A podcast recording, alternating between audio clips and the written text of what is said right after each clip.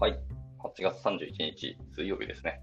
えー、8月もさラストになりました。えー、時刻は朝9時ちょっと7分ということで回ってしまいましたけどもね。おはようございます。耳のキースクと桑原です。じゃあ、えっと、本日も朝活を始めていきたいなと思います。で、えっと、今回はですね、その時の、まあ、前回ですね、あのー、冒頭ってないわ、終わりに少しだけ喋ったんですけど、なんかそう、Facebook チームのなんか運用の話とかの記事があったので、それ読んでいきたいなと思ったんですけど、まあ、ちょっと優勝の、あの、サブスクライブしなきゃいけないというので、これにサブスクライブ月額金払うかっていうのはちょっと悩ましかったので、ちょっと一旦その記事は保留にして、今回別の記事をざーっと探してて、見つかって面白そうだったのが、えっ、ー、と、読んでいきたいと思います。まあ、一つが、はい、あの、How and Why are removed jQuery from gov.uk ということで、はい、まあ、あの、イギリスのガバメントのサイトですかね。で、jQuery を消した理由とどうやってやったのかっていうところがなんか語られてるので、これはちょっと読んでみたくなりました。で、もう一個はですね、ちょっと読み物系で、久しぶりにちょっと日本語の記事を見てて、ちょっと面白そうなのがあったので読んでみようと思いました。えっ、ー、と、正確なタイトルは、プログラミング的ゾンビと、えー、プログラミングの学習についてってことなんですけど、ちょっと、文字数的に足りなかったので、はし、えー、初、じゃ割愛してタイトルが出ますけど、そんな感じです。じゃあ、えっと、まあ、早速ですけど、本文入っていきたいかなと思います。前者の方の記事ですね。jQuery 削除したよという記事の方です。はい。えっ、と、シチューゼンさんと大地さんですね。おはようございます。今日もご参加いただきありがとうございます。で、えっと、本文入っていきたいと思います。えー、gov.uk は、えー、イギリス政府のオンラインホームページですと。そのため、デバイスや、えー、接続速度に関係なく、すべての人が使えるようにする必要があります。そのため私たちは常にパフォーマンスとユーザーエクスペリエンスを向上させる方法、そしてその下にあるコードを探し求めています。はい。もう本当にこの文言だけでももう、あの、日本の政府のページとか、デジタル庁の人、本当に参考にしてくださいって言いたくなってきましたね。はい。えー、gov.uk の公開ドメインである www.gov.uk、えー、私たちのフロントエンドコードっていうのは長い間、えー、古いバージョンの jQuery に依存していました。で、jQuery は、えー、JavaScript の記述を用意するために設計された、まあ、ライブラリですで、ここでは jQuery を削除することにした経緯と、まあ、その結果について説明していきますというところです。まあ、タイトルある通りですけど、やっぱり速くて軽量かつ、っぱりネットワークとかスピードに関係なく誰でもアクセスできるようにするところがポイントなので、まあ、jQuery って本体ですね。あの、今は、まあ、jQuery.min じゃなくて、えっと、slim.js みたいなのが実はあって、あの、スリム化したあの jQuery もあるんですけど、とはいえ、やっぱなんだかんだ読み込ますと重いし、それ、あのスマホに読み込ますのみたいな感じが出てくるので、まあ、そこがまずでかいなってなりますね。はい。余談でしたけど。じゃあ、本文行きましょう。えー、How we used jQuery on gov.uk ということで、はい。まあ、jQuery どの辺に使ってたのかっていうところですね。はい。えっ、ー、と、gov.uk っていうのは主に、えー、性的なコンテンツページで構成されているため、えー、JavaScript は主に分析、クッキー、えー、あとは要素の拡大や縮小など小さなユーザーインターフェースのインタラクションに、まあ、当初は使ってたよってことですね。で、gov.uk のアーキテクチャは非常に複雑で、えー、我々の JavaScript っていうのはそれぞれが異なる種類の、えー、ページを提供する複数のアプリケーションに分散していますと。で、多くの、大規模なウェブサイトと同様に、この JavaScript も新しいものと古いものが混在し、よく文章化されているものと、そうでないものがあります。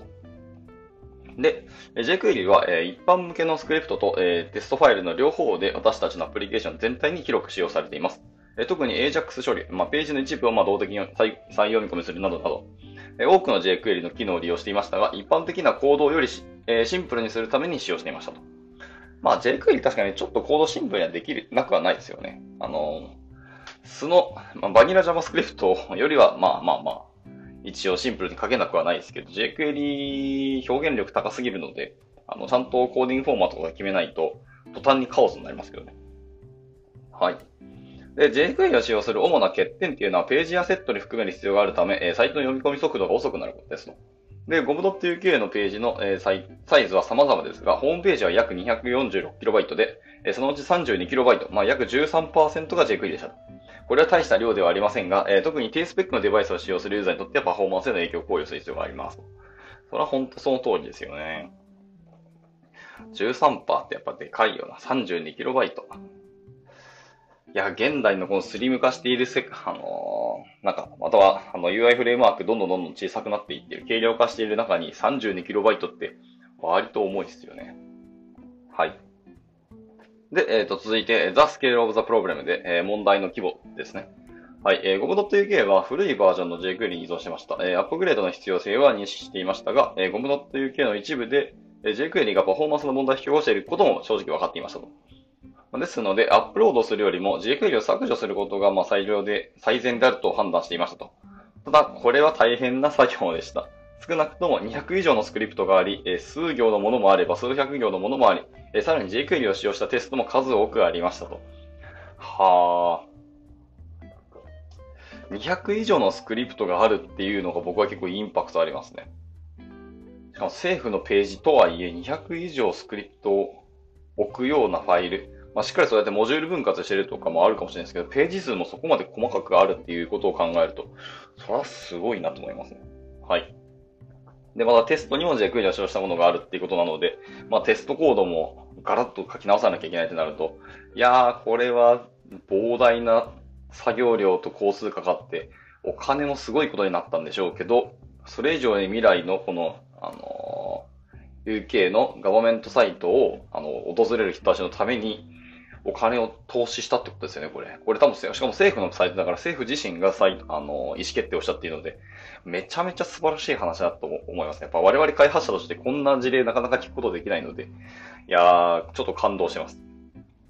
はい。で、次戻りましょう。で、Gov.uk 上のどの JavaScript も、えー、独立した作業として jQuery を削除することができました。いや、もうちゃんと分割してるってことですよ、これつまり。いや、素晴らしいわ。レガシーとはいえ、ちゃんと設計したっていう人がいるんですよね、裏に。素晴らしいと思います。で、つまり開発者は、えー、数時間しか使えないとしても、このタスクに貢献することができたということですよね。はい。で、えっと、how, did, how we did it ですね。じゃあ我々どんな風にやったのってところですよね。ですけど、えー、その方法とは、まず、えー、gov.uk の新しい jQuery の追加を中止し、えー、タスクが大きくなるのを防ぎましたと。まあそうですね。さらにどんどんどんどん新しいのを追加していくんだから、そら、タスクも大きくなりますよね。いずれ jQuery をやめるってことなので。で次にこの作業を、えー、gov.uk のフロントエンドとバックエンドの開発者に分散させました。えー、gov.uk の、えー、バックエンドの開発者は、えー、通常 JavaScript はあまり書きませんが、えー、彼らはこの作業の、えー、重要性を認識し、少しのトレーニングとサポートですぐに大きな進捗を遂げることができました。これもいい話だな、本当に。バックエンドだからあの JavaScript やりませんっていう話ではないし、責務分けたんだから、それフロントの人でしょ？の仕事でしょ？っていう風に分けるわけではなくて、もうみんなで一斉にやりましょうというところですね。はい。でしかし jQuery の削除方法に関するドキュメントを作成し、え開発者が協力して作業した結果、アプリケーション全体から、え jQuery を削除できるようになりましたと。でこの努力は大きな効果をもたらし、えプロジェクトの期間を数年短縮することができたと思います。はあ。だから最初にちゃんと削除方法に関する、まあ、決め事をドキュメントで起こしておいて、でそれを、あの、分担したってことですよね。ここ結構重要ですね。これしないするで、大体カオスな現場になりがちですからね。あれ誰が何やったとか、あの、作業をバッティングしてしまったで、工数無駄になってしまったとか、なんかコンフリクトオンパレードとか絶対すると思うんで。本当にきっちりされてるんだなっていう、こう本当、なんか、いい成功事例だなと思います。で、また、いくつかの、えー、難しい計算もしました。えー、私たちのアプリケーションのうち2つは、えー、大量の jQuery を含んでいましたが、えー、gov.uk に多くの、え、一般向けページを提供しているわけではありません。進捗を妨げるのではなく、これらのアプリケーションに独自のライブラリーのコピーを提供し、gov.uk の大部分を jQuery フリーにすることができましたと。うーん。本当設計し、これを、あの、主導した、あの、リーダーシップの人の発言とかブログがあったらなんか逆に読んでみたくなりましたね。はい。で、この間、えー、COVID-19 ですね、の作業やその他の優先事項ももちろんありましたが、えー、2022年の初めには gov.uk から jQuery をえー、最終的に削除するためのオプションの検討を開始できる状態になっていました。はい、はい、はい。ってことは、今年の冒頭ではまだ削除できてなかったって感じですかね。で、最後ですね。The Final Push ということで、えー、最後の追い込みですけど、各アプリケーションをテストに使用するため、jQuery を一切使用しない開発版のサイトを作成しました。これにより、え私たちが見逃していたかもしれない jQuery のコードによるエラーをチェックすることができ、また私たちの変更によるえパフォーマンスへの影響を測定するえ最初の本格的な機会をえ提供することができましたで。このテストは徹底的で数時間がかかりましたけど、あ、時間がかかりましたが、え幸いなことに問題はほとんど見つかりませんでしたと。うーん。実は丸コピーしたってことかな。新しいのを作り直したっていう感じですかね。あの、JQL を消してったっていうよりも。うーん。まあまあちょっとこの辺は詳しいこと書いてないからわからないんですけどね。はい。で、えっと、2022年3月下旬、私たちはついにこの変更を本番サイトに導入する準備が整いました。えそのためには、え独自の jQuery を受け取ったアプリケーションを最初にデプロイするタイミングを慎重に、え測る必要がありました。え jQuery を2度組み込むことで、えエラーが発生することはありませんでしたが、えユーザーにとって不必要にアセットサイズが大きくなるため、まあ、この状態を長く維持することに、えことは避けたいと考えていました。で、これらのアプリケーションをデプロイした後、え jQuery を削除するための変更をデプロイすることができ、まあ、神経を使う作業でしか無事成功に収まりましたよってことです。うーん、なるほどですね。3月、今年の3月下旬だったんですね。はいはいはいはい。でもまあ、大変だったでしょうね。想像を絶する。jQuery の使ったサイトって、まあ大体 jQuery にめちゃめちゃ依存するっていう印象が僕の中でありますので、これペガスって、しかも200以上スクリプトがあるウェブサイト、さらに言うと政府のサイトなので、まあミスなんかなかなか許されんでしょうけど、まあ逆に言うと、これだけの、あの、IT に関しての、あの、積極投資をするような場所、サイトですので、まあミスがあることは多少なんだろうな、許容してる可能性もなんかある気がしてますね。その代わりリカバリー速度をしっかり、あの、プロセスとか、パターンとか用意しておいて、あの、早く早くリカバリーをしたっていう方法もあるかもしれないので、まあ、ほとんどっていうのがさっき文言にも出てきたので、完全には、あの、カバレッジ100%とかにはなってないんじゃないかなと思いますけどね。でも、それでもちゃんとリリースしたってのはいい話だなと思いました。っていうか、カバレッジ100%を目指すことってぶっちゃけ言うとあんまり本質的ではないし、あの、品質と別の話だった気がしますけどね。はい。で、最後ザ・リザルトですね。えー、jQuery の削除により、えー、cob.uk の、えー、大半のページから、えー、32KB の JavaScript が削除されたことになります。はいはい。で、cob.uk は、す、えー、で、に読み込みが非常に早いため、多くのユーザーにとってこれは目立った、えー、違いではありません。もともと早かったんですね。しかし、えー、ま、データ域幅の、ま、接続や低スペックのデバイスを使用しているユーザーにとっては、ま、この変化がより顕著になるため、えー、ページのダウンロード速度とパフォーマンスが大幅に改善されていることになります。これが何を意味するのかについては、まあ、次回のブログ記事で詳しく説明しますと。えー、次回のブログ記事が、えー、特に、あ、ありますね。ありますけど、ちょっと今日は、読まない予定です。あのもちろんこの記事は後ほど、えー、リンクと移動するので、まあ、そこから見てもらえればと思います。えー、で、開発者の視点から見ると、jQuery を削除することは長いけれども価値のあるプロセスでした。えー、コードを書き直すことで多くのことを学び、えー、テストを拡張、改善しました。で、多くの場所でコードを再構築し、えー、改善することもできましたし、場合によっては不要になったスクリプトを削除することができました。あー、なるほどね。当初は技術的負債や、まあ、レガシーコードを取り除くための、えー、サイドプロジェクトとしてスタートしましたが、パフォーマンスやセキュリティ、えー、開発者の JavaScript コードへの親しみやすさなどなど、さらなるメリットをもたらしました。で、さらに GovDo っていう系からの、えー、外部依存を取り除いたことでメンテナンスの効力と、えー、将来起こり得るセキュリティリスクを軽減することもできましたっていうので締められてますね。はい。いや、なかなか。サイドプロジェクトとしてスタートしたんですね。その技術的負債とかレガシーコードを取り除くっていうところですけど、で結果的に jQuery ペガスはいや、サイドプロジェクトにならないでしょ、これ。と僕はちょっと思いましたけど。まあ、結果的にこれだけ本格的にやったってことだと思うんで、あれですけど。まあ、ほんとすごいなと思いますね。はい。賞賛しかないです、これは。いや、やっぱり jQuery で一度開発したことあるメン、あのー、人たちからすると、この大変さっていうのは多分身に染みてると思うので、これは本当に、何ですか。フロントエンド周りでの大変に素晴らしい成功事例だと思うし、本当にこれをやった人たち、中の人とか関係者の人たちが、あのー、ブログとか、なんか発表とかってあったらめちゃめちゃ聞いてみたいですね。割とそのフロントエンド開発のそのノウハウとかっていうのがしっかり溜まってそうだと思います。そのいわゆるあのテクノロジー的なあの技術のお話がそんなに多くはでもないと思いますね。やっぱりジェクリヒッペガスは割とやることとかイメージが大体できるんですよ。その影響範囲とかビジネス的なインパクトであったりとか、工数っていうところがまあ結構課題にはなると思うんですけど。それでもやっぱりこれは聞いてみたいし、おそらく多分素晴らしいチームが裏にあるって思ってるので、そのチームビルディングっていう観点からもこの話、もしあるんだったらちょっと見てみたいかなと思ったりはしました。はい。で、一応ですね、えっ、ー、と、記事としては終わりなんですけど、えー、前後記事ですね、に、あの、なんですかね、この gov.uk の別のブログ記事のリンクが貼られていて、え一つは、えー、Rolling Out a New Design for Bro、えー、ん？For browsing gov.uk by topic っていうものと、もう一個が、えー、The Impact of Removing Java、えー、jQuery on our Web Performance ですね。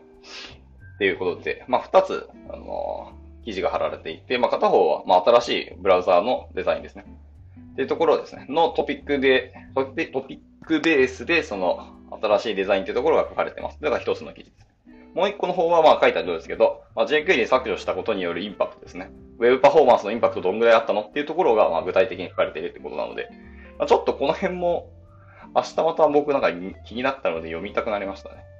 それぐらい今回の記事僕の中でちょっとインパクトあったので。はい。じゃあ一旦、えっ、ー、と、片方の記事ですね。えー、How and Why We Removed jQuery from Web.uk というサイトの、えー、改善の記事は終了にして、え、もう一個の記事ですね。ちょっと時間短いので、多分全部読み切らんと思いますけど、まあ日本語なので、ささっと読んでいきたいかなと思います。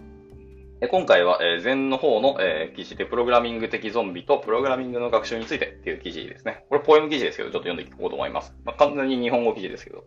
では行きましょう。えっ、ー、と、まあ、とある記事がありまして、まあ、背景として、まあ、数学ゾンビだ、えー、分数の約分の問題は、え、完璧に解ける息子さん、意味を理解しながら計算していくことが分かったみたいなことで、はい。まあ、こちらのまとめを読んで、数学的ゾンビと面白い考え方だと思うので、まあ、プログラミング的ゾンビというのも考えられないかというのを考えてみたと。で、えー、同時にプログラミングの理解だとか、プログラミングの学習とか、その頃も、そのところも同時に書いていければいいなというところで書いてきましたということです。数学ゾンビっていう単語は僕知らなかったね。これ気になりますね。えー、でもその意味を理解しながら計算していることが分かったっていうのは、割とありがちですし、結構インドのあの数式の計算処理のやり方、あれ意外と裏の処理分かってないまま、でも計算の方法だけみんなしてて、超高速に計算してるような気がしてたりはしますけど。まあ、実際には計算が早くできて、まあ使えればぶっちゃけ中身分からなくても仕事にはできるんでいいっちゃいいんですけど、どうなんだろうみたいなのがありますけどね。はい、余談から入りましたけど戻ります。じゃあ、えっ、と、入っていきましょう。プログラミング的ゾンビとは、えー、プログラミング的ゾンビっていうのを考えたときに、それはどういうものかって考えると、えー、以下の2つが当てはまれば、まあ、そういうものだと言えるでしょうと。で、プログラムを書けるように見える。えー、プログラムの内容より意味するとか分かっちゃいねえ。はいはい。と考えたとき、まあ、どのような人がプログラミング的ゾンビかと思うわけで、まあ、具体例を示していきましょうと。まあ、コピペエンジニアじゃないですか。ぶっちゃけ。はい。まあまあ、行ってきましょう。えー、ゾンビの具体例です。えー、こうした時、プログラミングゾンビの一般典型的なのが、まあ、誰かが書いたコードをひたすらコピペする。やっぱそうですね。人たちだということです。まあ、そういう人たちは多分コピペのコードの内容をはっきり理解していないことが多いと思います。えー、そういう人たちは多分時間がなかったり、まあ、そもそもプログラミングについて学習したことがない、もしくは学習が足りない等の状況下で、なんかプログラミングを使ってなんか解決しなきゃならないっていうふうに起きるんじゃないかなと言ってますね。まあ、それでそれ以外にも、えー、プログラミング的ゾンビの、えー、例としてどんな場合があるかって考えたときに、まあ、解きたい問題と解決のコードをセットで覚えて、そのコードを書いているパターンですね。はいはい。問題コードの集合を覚えているっていうことに近いと。はい。で、新しい問題に対して、まあ、類似の問題を探って、えー、コードをその問題解決するように変形させていくパターンですね、とか。はいはいはいはい。ま、例えば、まあ、1から100まで足す問題があって、あの、下のようなコードがありますと。これ、このコードは、ちょっとさすがに、あの、口頭で説明はできないと思います。しかもこれ多分リスプじゃね？なんか久しぶりに見たな、このコード。はい。で、まあ、これは例えば、あの、1から1万まで足すみたいな問題があって、単純に100を1万に書き換えるということをやっていくっていう、まあ、そういうふうな改変ってことですね。一つの例ですけど。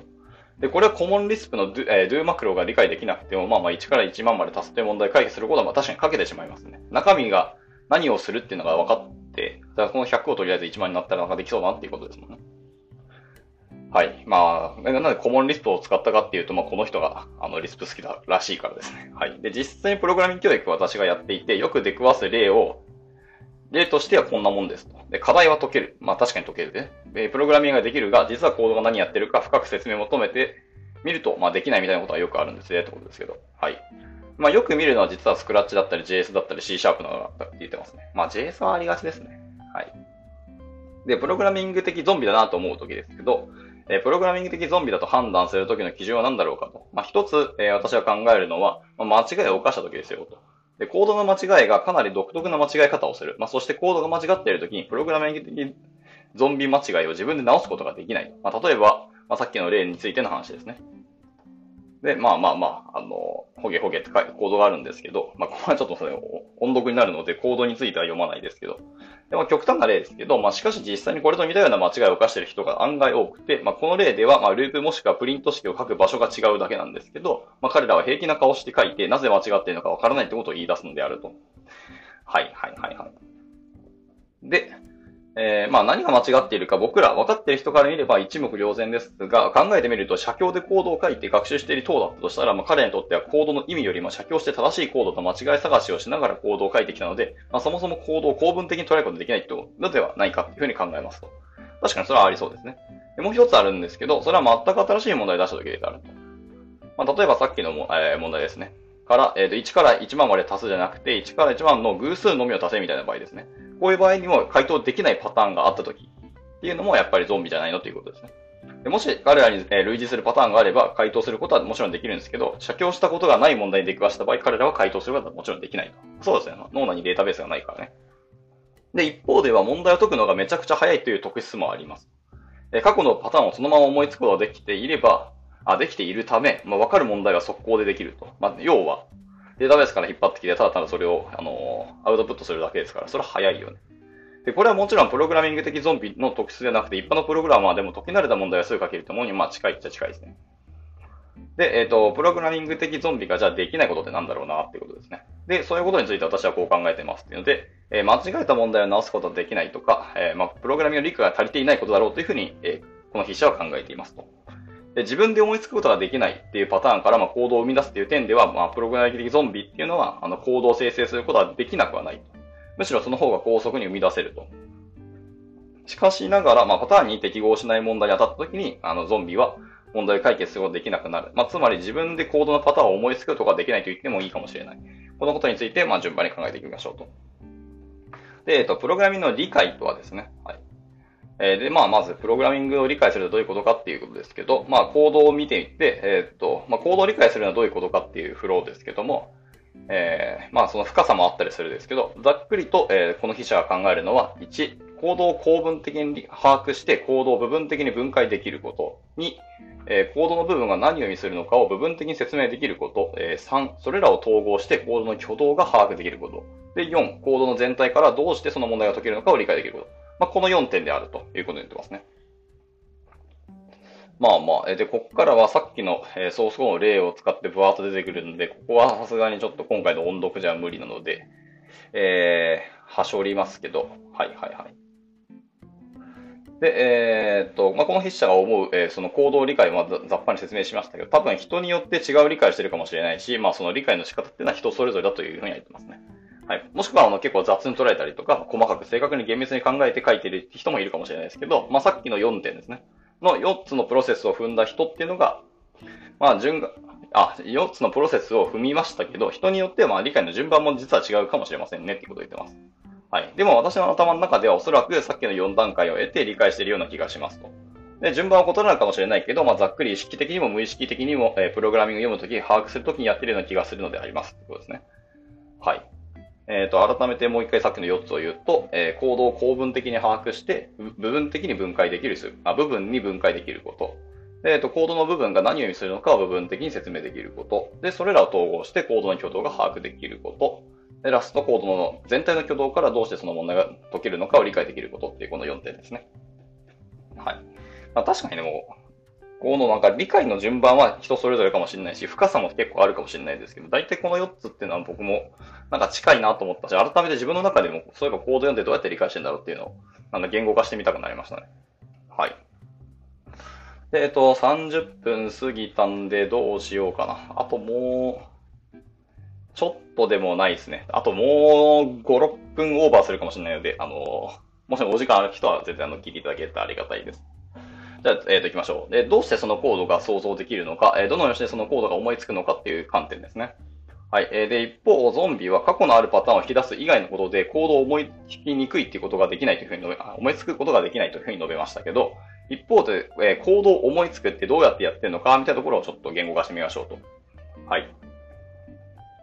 えー、で、例えば、まあ、さっきのコードですけど、さっきのコードはいわゆるあの1から100まで足せっていうあのループ分なんですよね。はい。で、そのループ分の書き方って別にどう書いてもいいよね。その書き方のパターンですよね。はい。いろんな書き方のパターンがありますし、まあそんなことを、えっ、ー、と、想像して書いてもいいですと。まあ、単純に4文使ってもいいですし、あの、数学の、あの、和の公式ってあるじゃないですか。等差数列の和の公式っていうのがあって、それをそのまんま、あの、数式から、あの、プログラミングに落とし込んで別に良くないかって話だったりしますね。まあ、たまたまいくつかある正しい、あの、回答選択肢からも適当に選んだっていうだけでありますと。まあ、その適当っていうのはカタカナじゃなくて漢字なので、まあ、その今回の、えー、今、今やっているコード、だから実、プロジェクトの中で適切なものを選んでもらえばいいと思います。まあ、パフォーマンスがとにかく重視であればそっちでいいし、可読性が高いんだったらやっぱり法文で書く方がいいと思いますしって感じですね。で、基本的なプログラミングの理解が、まあ、それ、どっちにしろ前提にはなりますよねって言ってて、えっ、ー、と、まず、えー、私は考えるに、先ほどのプログラミングの理解が前提となるのがやっぱ間違いないでしょうと。まあ、一つ、えー、文法的な構文の理解と、二つで各構文や式がどの意味を持つのか、三つ目の各構文の意味を把握して、統合して把握で最後に、え背景的な理論の理解っていうところですね。まあ、この辺の四つが、ま前提になるでしょうと。で、逆にこれらの理解がなければ、プログラミングのコードを書くことは、まあ、できないだろうと言ってます。じゃあ、どうやってアイディアを想像するかというところなんですけど、えー、さっきの4点だけでは、プログラミ理解だけで、えー、新しいコードを想像することができないでしょうというふうにも言ってます。例えば、あの釘とトンカチの木材で釘を打つこととか、えっ、ー、と、ノコギリで木を切ることを覚えたとしても、まあ、テーブルがいきなり作れるっていうわけはないでしょうと。そこにテーブルっていうアイデアがあって初めてテーブルを作ることができるってことですね。つまりここで議論したいのは、えー、そのようなアイデアをどのように作っていくものだろうかっていうことに、えー、そういう問いに近いと。はい。例えば1から100の合計を求めるってのはどのようにコードへのアイデアを思いつき、えコードに落とし込んでできるかっていうところですけど、まあ、そもそもこのようなアイデアを思いつく作業を、まあ、設計と呼んだりする人もいますが、今回はあえてこのような書き方をしましたって言ってます。はい。これと似たような議論に、数学の解放とはどういう、どうやって思いつくのだろうかというですね。えそれととても似ているように私は思います。で、私は数学がある程度できる人間はプログラミング素質があるように思うのだが、これはこのような思考ととても似ているからだと思っている。で、数学の解放を思いつくことと、えプログラムで問題を解く方、え思考というのはとても似ているように感じますと。ああ、確かにでも似てるかもしれないですね。僕一応数学修士まで行ったんですけど、まあ、今までなんかこうやって言語化されなければ理解しなかったけど、確かにそうかもしれないですね。解放とか思いつくのとプログラミングの行動を思いつくは割と似てるかもしれないですね。さて、どのように思いつくのかってことですけど、まあ説明してもいいけど、結局のところはいろいろ考えてみたらその思いついたっていうのが私の感覚で、なんか意識的にこうすれば解放やアイデア思いつくことはないように感じます。もちろん、このような道筋を辿っていけば、まあ、このように思いつけるみたいなものも正直あるんだろうとは思いますけど、結局のところそれは後付けであって、実際のところなんか引っかかりやら、まあ、怪しいところについて考えてたらそのアイデアが出てきたっていうのが正直なところじゃないのっていうふうに言ってます。まあ、これを無理やり言語化すると結局脳はなんかプロセスを辿ってるんだとは思います。もしくは脳の今までの経験値とかデータベースからこれなんじゃないっていうのを、あの、無意識的に組み合わせてるんじゃないかって気はしますけどね。はい、しっかり多分シナプスでいろんなところであの、しっかり仕事をしてくれるんで、その辺が連携してるんじゃないかなと思いますけど、まあ、人間が無意識化でやってるので、まあ、意識としてやれるのは、なんとなく出てきたみたいな話に結局なるんですけどね。はい。まあ、例えば先ほどに関して、まあ、1から100を足すんだから、たくさん計算しなきゃいけない。まあ、だからループ使おうと。まあ、100回足すんだから100回ループ回すっつって。で、その時のか、えループカウンターを足していけば、1から100の合計わかんじゃね？みたいな思考になっているとしましょうと。でも、この思考はどっからやってきたのかっていうと、おそらくこの思考にならないから根本的にプログラミングができないみたいなものがあると思いますと。もちろん、すごく、えー、大きい問題だったりする場合は、え問題を分割して、みたい、えー、みたいなことをやったりするものですけど、まあ、しかしながら根本的にはいろいろ考えたら行き着く先みたいなところであるようにやはり感じます。で、ループをこのように回して、if, if 式を書いて、まあ、なんかデータ構造はこのようにしていくみたいな考えですね、と。おそらく、え、解放が思いつく方法がもしあったとすれば、えー、そもそも世の中の問題は大抵解決するだろうと。しかし残念ながらそのようもないと思ってます。で、ただし、えー、考えていろいろ試していけばいくつか、えー、回答できるやろうみたいな、そのようなものがプログラミングだと思ってたりはします。で、まあ、アイデアを考えるとどういうことかってころですけど、はい。で、じゃあ、ま、どのようなことを考えていけばいいのかっていうことなんですけど、まあ、最後に思うことであります。えー、私はどのようなことを思考するのか、おそらく私はこの2点について考えることが多いと思いますと。えー、一つは、ま可能性について考えます。二つは、え問題について調べますと。この二つだと言ってます。で、前者について、可能性について考えるとは、えー、とある、まプログラミング言語機能だったりするものを学習したりするでしょうと。でそこで、その言語機能について一体どんなことできるかっていう可能性を考えていくんであります。あの、これは結構学習のプロセスと一緒ですね。例えば、ループという道具、if 文、if 文という道具があった時に、どのように使うかっていうのを考えますと。で、ここでセンスがある人はいろんなことができそうだとワクワクし出す。まあ、一方センスがない人は何ができんのみたいな、そのことについて関心を持たないと。この差がありますと言ってます。でもこの差はなんかもう天と地の差ぐらいの差があるように僕は感じますけどね。で、いろんなことができると考えた人はおそらくすでにあれもこれもできるみたいなことを、え自分で考え出すと。で、センスない人はその道具で解ける問題でも、いや、こんなつまらない道具は解けないでしょとなって可能性を信じないから解けないのであると言ってます。で、えできれば、まあ、ある発明技術などが出てきたときに、どんな応用例があるんですかと聞く人ではなく、こういったものに使えそう、どうですかねと提案できるって、そういう人がプログラミングに関してセンスがあるように、えー、思いますと。はい。多分、この人の今おっしゃってるこのセンスっていうのは、僕センスというワードじゃなくて、なんかシンパシーじゃないかと感じたりはしますけどね。センスは磨くものなので、今現時点ではまだまだそのセンスがないだけであって、いずれここにたどり着けるよっていうことだと思うんですけど、なんとなく文脈的にそういう話じゃなくて、多分相性の話をしてるようにちょっと感じました。まあ、もしかしたら違うかもしれないですけど。はい、えー、余談すぎません。で、戻ります。えー、じゃあ、二つ目ですね。問題について調べるっていう二つ目ですけど、まあ、結局のところ問題に関してどれだけのことを理解できるかっていうことになりますと。でこの問題について多くのことを知っていることが有利ではありますが、それだけではなく、その問題からどれだけ多くの情報を引き出せるかっていうのが大事になってくると思います。これは読解力に近いですね。で、問題について引っかかりを調べていくと、類似の問題が見つかり、それであれを、ああ、これを使えばわかるな、みたいなことになると。いうふうに思います。で、問題を調べていくと、どうやらいくつかの部品に分かれるのが分かったりとか、まあそういうことになりますよってことですね。はい。で、まあまあ、じゃあどうやってプログラミングを学ぶべきかってところですけど、はい。まあ、そのプログラミング的ゾンビに関心があり、いろいろ考えをまとめるために、まあいろいろ書いてきたんですけど、なんでそんな、えー、問題に関心があるのかといえば、私の経験とプログラミング言語について、もしくはプログラミング教育や学習について、ここでいろいろ整理しようと思ったからになりますと。で、最後に、えー、学習について書いていきますけど、えー、プログラミングはどのように学習すればよいのだろうかと。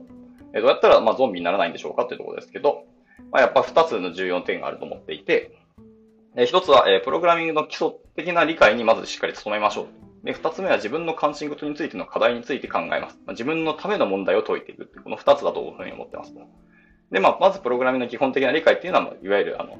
イルス書を読んだりとか、まあ、誰かの育ったりして、プログラムの、プログラムの書き方そのものを覚えていくことですね。まあ、これはそこまで問題にならないし、まあ、あの、いくらでも情報は出回ってますからね。ただ、ここで挫折する人も結構多いのも事実としてあるっていうところです。で、そしてその後、通読したものとか、まあ、いろいろ基礎をやって、書き方が分かった後が非常に大切で、自分にとっての関心事についてプログラミングで創造的に取り組むことですと。でなぜ大切かと思うのかっていうのは自分自身の課題っていうのは大抵の場合、新しい問題の場合が結構多いと。そして自分自身のことだからこそ興味を持って考え続けられるということになります。そして問題は自分で展開ができる。自分自身の問題は再現がないのだ。でそれは次々に可能性を見つけられるということにつながりますと。はい。えー、S. パパートは構築主義と言ったりはしましたけど、えー、その学習についての理論は非常に正しいような気がするとふと思うのであると。うん、そんな人いらっしゃったんですね。最後に、えー、ここまで書いたが、まあ、割と不完全燃焼であって、私の考えることをまとめておきたいことは全て書けた。そして正しく書けたとも到底思えてないと。しかしながら今後ともこの内容に近いことがあれば、このまとめに、え、追加していこうかなっていうふうに思っています。ということで、決められていました。はい。まあ、なかなか面白かったですね、これ。えー、なんか、面白かったというか、興味深いですね。割と考え、我々も考えることもあったし、こういう、なんですかね、あの、知の探求っていうところの記事っていうのは僕大好物なので、なかなかこれは自分でも改めて、あの、いろいろ言語化していくのも面白いなと思ったし、それについてなんか、僕は結構手で書くんじゃなくて、こう喋りながら考えるタイプなので、なんかまたどっか別でポッドキャストで配信しようかなと思ったりしましたね。はい。ただこれ昨日も技術的な話になる気がするので、えっ、ー、と、スタンド FM じゃなくてアンカー FM で、えっ、ー、と、やるかもしれないです。やらないかもしれないです。わかんないですけど。というところで、じゃあ今日の朝活は、すいません、ちょっと長くなりましたけど、えー、以上にしたいかなと思います。えー、今日も、えー、たくさんの方にご参加いただきありがとうございました。はい。ついに8月も、えー、ラストですね。えー、まあ今日でいろんな締め作業ある方もいらっしゃると思いますし、まあ、来月、えー、9月からいろんな、まあ、変化がある方もいらっしゃると思いますけど、しっかり今日で、あのやりきって、あの、締めてからまた明日、9月からですね、頑張っていけたらなと思いますので、今日も一日頑張っていきましょう。では終了します。お疲れ様でした。